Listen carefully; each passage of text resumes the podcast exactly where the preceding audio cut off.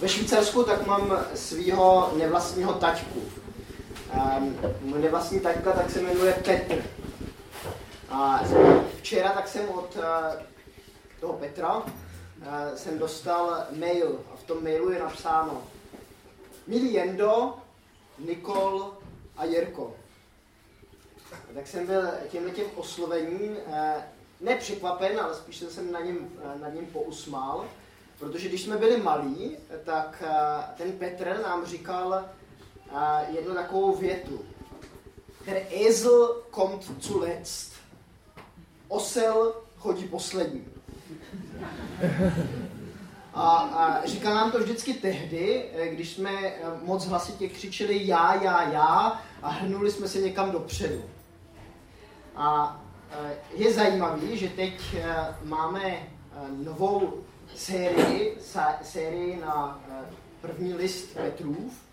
A když se podíváme na první slovo, jak ten list začíná, tak zjistíme, že Petr se vůbec neřídí tím eh, heslem Der Esel kommt zuletzt, eh, osel eh, chodí poslední, ale začíná ten dopis svým jménem. Víte někdo proč to začíná svým jménem? Měl posluchači ujištění ten dostali. Přesně tak, ale my normálně píšeme náš podpis až na konci dopisu. Když to uh, ty antické dopisy byly trošku jinak uh, koncipované, psali se do takové roličky, a aby ten čitatel ten dopis nemusel rozbalit až úplně někam do konce a přečíst si ten podpis, tak už byl v každém tom antickém dopise napsáno na začátku uh, to, to jméno toho pisatele. Tak Petr píše ten svůj list lidem v rozptýlení. Co si představíte, když někdo řekne, že jste rozptýlení? Že jste nesoustředěni. Možná, že to říkají někteří učitelé tady svým žákům, že jsou rozptýleni, ale ten Petr tak myslí asi pravděpodobně něco trošku jiného, i když Slovo uh, rozptýlení tak pochází, je přeloženo, nebo uh, v řečtině, tak znamená diaspora. A diaspora uh, bylo slovo, které se používalo na židy, kteří byli rozptýleni uh, po uh, různých národech, různých zemích a nemě, nemohli se soustředit na Pána Boha v Jeruzalémě. Neměli to místo, kde se s ním mohli scházet, nemohli se soustředit. Časem se ale začalo tohleto slovo, rozptýlení, diaspora, používat i pro křesťany. Křesťaní eh, nebyli závislí na nějaký chrám v Jeruzalémě, ale byli rozptýleni eh, do různých oblastí ehm, světa. Pavel tady eh, píše zrovna pro křesťany, kteří jsou rozptýleni v dnešním Turecku. Ty jména, které tam čteme, ty oblasti, tak jsou Turecko. Já vám přečtu prvních pár veršů. Jirko, možná můžeš mluvit do některého z těch dvou mikrofonů, ať nemusíš tak řvat. Ušetří hlasivky. Dobře.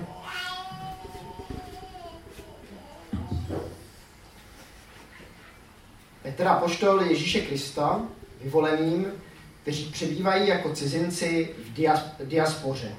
V Pontu, Galácii, Kapadoky, Ázii a Bitýny a byli předem vyhlédnuti od Boha Otce a posvěceni duchem, aby se poslušně odevzali, odevzdali Ježíši Kristu a byli očištěni pokropením jeho krví.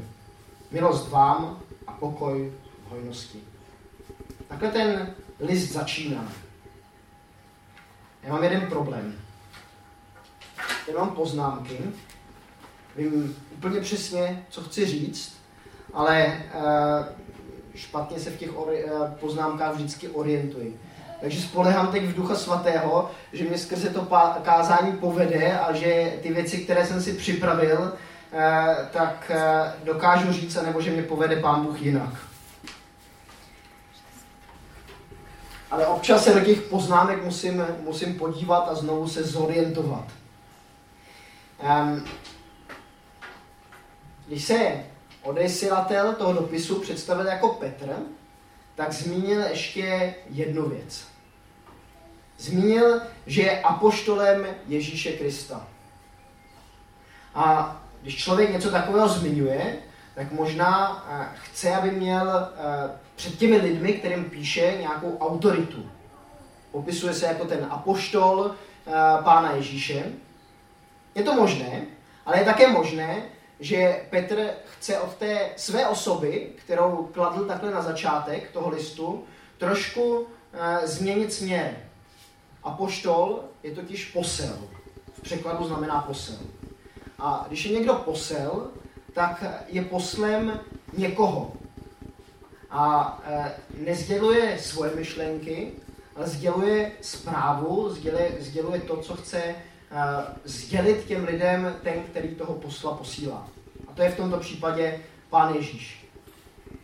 Sděluje to teda lidem v diaspoře, v, roz, v tom, vypadlo, roz, rozptýlení, přesně. E, a já jsem si říkal, Friedland je takový místo, eh, kde když se koukneme do naší knihy členů, tak zjistíme, že jsme minimálně ze čtyř států, z různých eh, míst republiky a možná, že se víc podobáme ne té diaspoře, ale něčemu, co lidi na jedno místo schromažďuje. Na druhou stranu si myslím a jsem přesvědčený, eh, že většina z nás, z nás takovou určitou diasporu ve svém životě prožívá. Mnoho z nás tak eh, poznali Pána Ježíše až během svého života. Ne, nevyrůstali v rodině, eh, kde by jim od malička bylo zvěstováno, že je Pán Ježíš miluje, že, že pro ně zemřel na kříži, že jestli mu vydají svůj život, tak mají otevřenou cestu do nebe. Mnoho z nás tak to poznalo teprve časem během svého života. A mnoho z nás ale zůstává pořád ještě zaklíčen do těch svých starých rodin, pořád se pohybuje mezi svými přáteli, kteří jsou často nevěřící, jinak smýšlející, mluví možná i někdy eh, trošku rozlišným jiným jazykem. Já jsem se nedávno tak trošku pozastavil nad jedním výrokem jedné z naší mládežnic. Říkal takové nějaké sprosté slovo a já ji říkal uh, trošku s vtipem, trošku vážně, nemluv tak fekálně. A ona mi odpovídala, eh, trošku s vtipem a z, myslím, že s velkou vážností. Víš, já se snažím, ale je to těžký. Doma takhle mluví všichni. Někdy ta diaspora může být naše vlastní rodina. Může být ten kolektiv, eh, kam chodíme do školy nebo kde pracujeme. A do této diaspory teda Petr mluví, přináší tam eh, jeho zvěst a myslím se, že se můžeme s těmi, ehm, těmi čitateli toho dopisu stotožnit.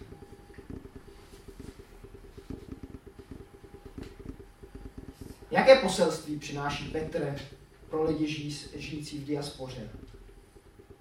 Hned v tom prvním verši tak Petr píše, že ty příjemci toho dopisu jsou vyvolení. Je zajímavý slovo.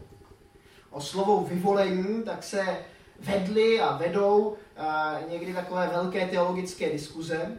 My na semináři tak jsme často diskutovali, co to znamená být pánem Bohem vyvolen. Znamená to, že když je pán Bůh někoho vyvolil, že eh, jiné, taky, eh, jiné lidi taky zavrhl, ty, které nevyvolil. Je to takové slovo, o kterém se hodně eh, diskutuje.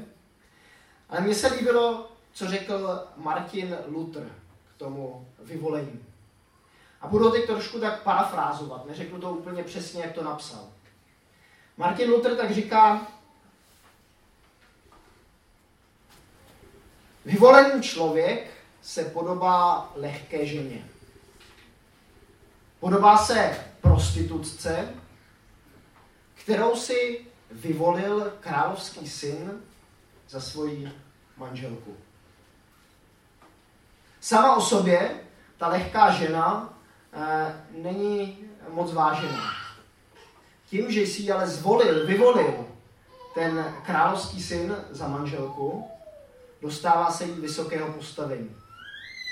Stává se princeznou. A tak my, kteří věříme v Pána Ježíše, se stáváme z lehkých žen a hříchem obtížených těžkých mužů, princi a princové. A to je, to je skvělá zvěst, že dochází k takové, takové proměně. Petr, tak ve třetím verši, který jsem ještě nečetl, píše, Veleben buď Bůh a Otec Pána našeho Ježíše Krista, neboť nám ze svého velikého milosrdenství dal skříšením Ježíše Krista nově se narodit k živé naději. V jiných překladech tak je napsáno ještě, že nás Bůh splodil k nové naději. Ale překladatelé ekumenického překladu si možná řekli, že slovo splodil je ještě divnější, než znovu, znovu se narodil. Ale myslím si, eh, že obojí má znázorňovat to samé. Že jakožto lidi, kteří se obrátí k Ježíši Kristu, máme možnost druhé šance. Že, se ten, že ten náš život nemusí zůstat takový, jaký je. Že s boží pomoc, eh, s pomocí a mocí, tak nastává proměna. A to je, to je úžasné. To je, to je fakt eh, dobrá, dobrá zvěst. Ale mám takovou otázku. Máte z téhletý zvěsti, máte z téhletý zprávy, máte z ní radost? A nebo už vám tak se všedněla, že už to berete jako takovou samozřejmost?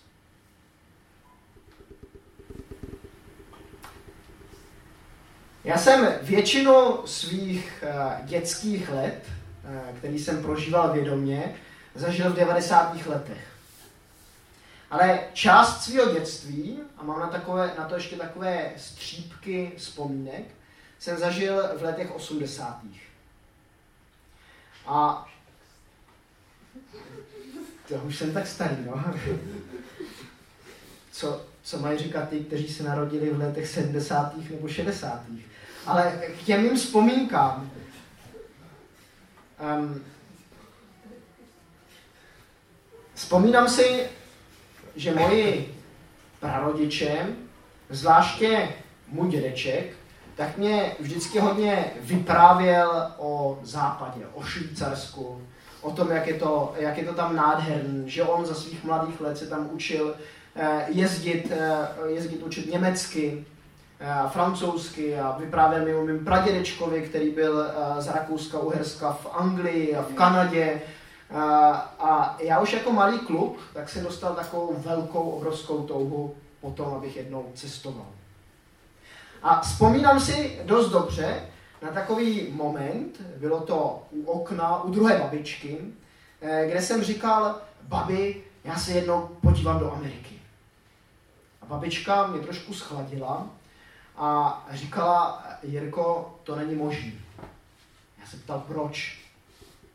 A ona říkala, no víš, eh, žijeme v zemi, kde je cestování zakázané. A pravděpodobně tě to nikdy nepovolí. Přišly léta 90. a najednou jsem se dostal do toho Švýcarska, žil jsem tam poměrně dlouho. Později jsem se podíval do Ameriky, do Jižní Ameriky a cestoval jsem eh, různými kouty tohoto světa. A musím říct, že cestování samo o sobě tak mě nesevšednilo. Nestalo se pro mě úplně tím nejvšednějším. Ale co pro mě možná trošku zevšednilo, je ta možnost, že cestovat můžu. Když si vzpomenu ještě na jednu takovou vzpomínku z mého dětství, když už jsem byl ve Švýcarsku, tak jsem často chodil na takové parkoviště, kam přijížděly turistické autobusy. A chodil jsem tam z toho důvodu, že se mi trošku stískalo po lidech, kteří mluví česky. A oni tam přijížděli, přijížděli tam v takových zvláštních, hranatých autobusech jménem Karosa. A v tom Švýcarsku, v tom upraveném Švýcarsku, tak byli eh, takovým zjevením jakoby z jiného světa. Mí spolužáci eh, eh, tak to nazývali kopka hnoje se čtyřmi koly, která do toho Švýcarska přijede. A možná, že některý z vás tak si na tu dobu pamatují, že jste možná i vy v nějakém takovémto, takovémto autobuse seděli a vydali jste se někam do těch nově otevřených hranic, nebo za ty nově otevřené hranice. A možná, že vám vůbec nevadilo, že sedíte v takovéto uh, kupce hnoje se čtyřmi koly. Že jste to vzali rádi, rádi na sebe, abyste se dostali do té, do té ciziny, abyste se podívali do těch Alp, abyste si prohlídli tu přírodu na tom západě, která byla uh, spoustě lidem dlouhou dobu zapřena kam se dostali jedni ty vyvolení z naší Československé socialistické republiky. A tak už je to nějaká doba. Dneska už, když se člověk jde podívat na to samé parkoviště, kam já jsem jako malý kluk chodíval, tak žádné karosy nevidím. Už i Češi mají moderní autobusy.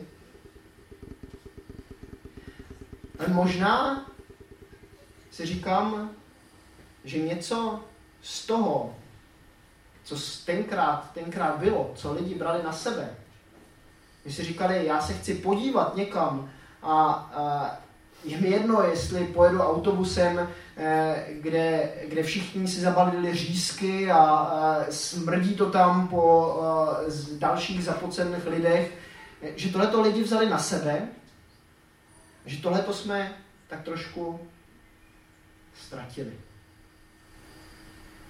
Že tím, že se nám to stalo samozřejmý, tak eh, raději na ten výlet vyjedeme tím pohodlným osobním autem. A na tom není nic špatno, ne, nechápejte mě tak, že teď mluvím proti osobním autům a proti pohodlným výletům.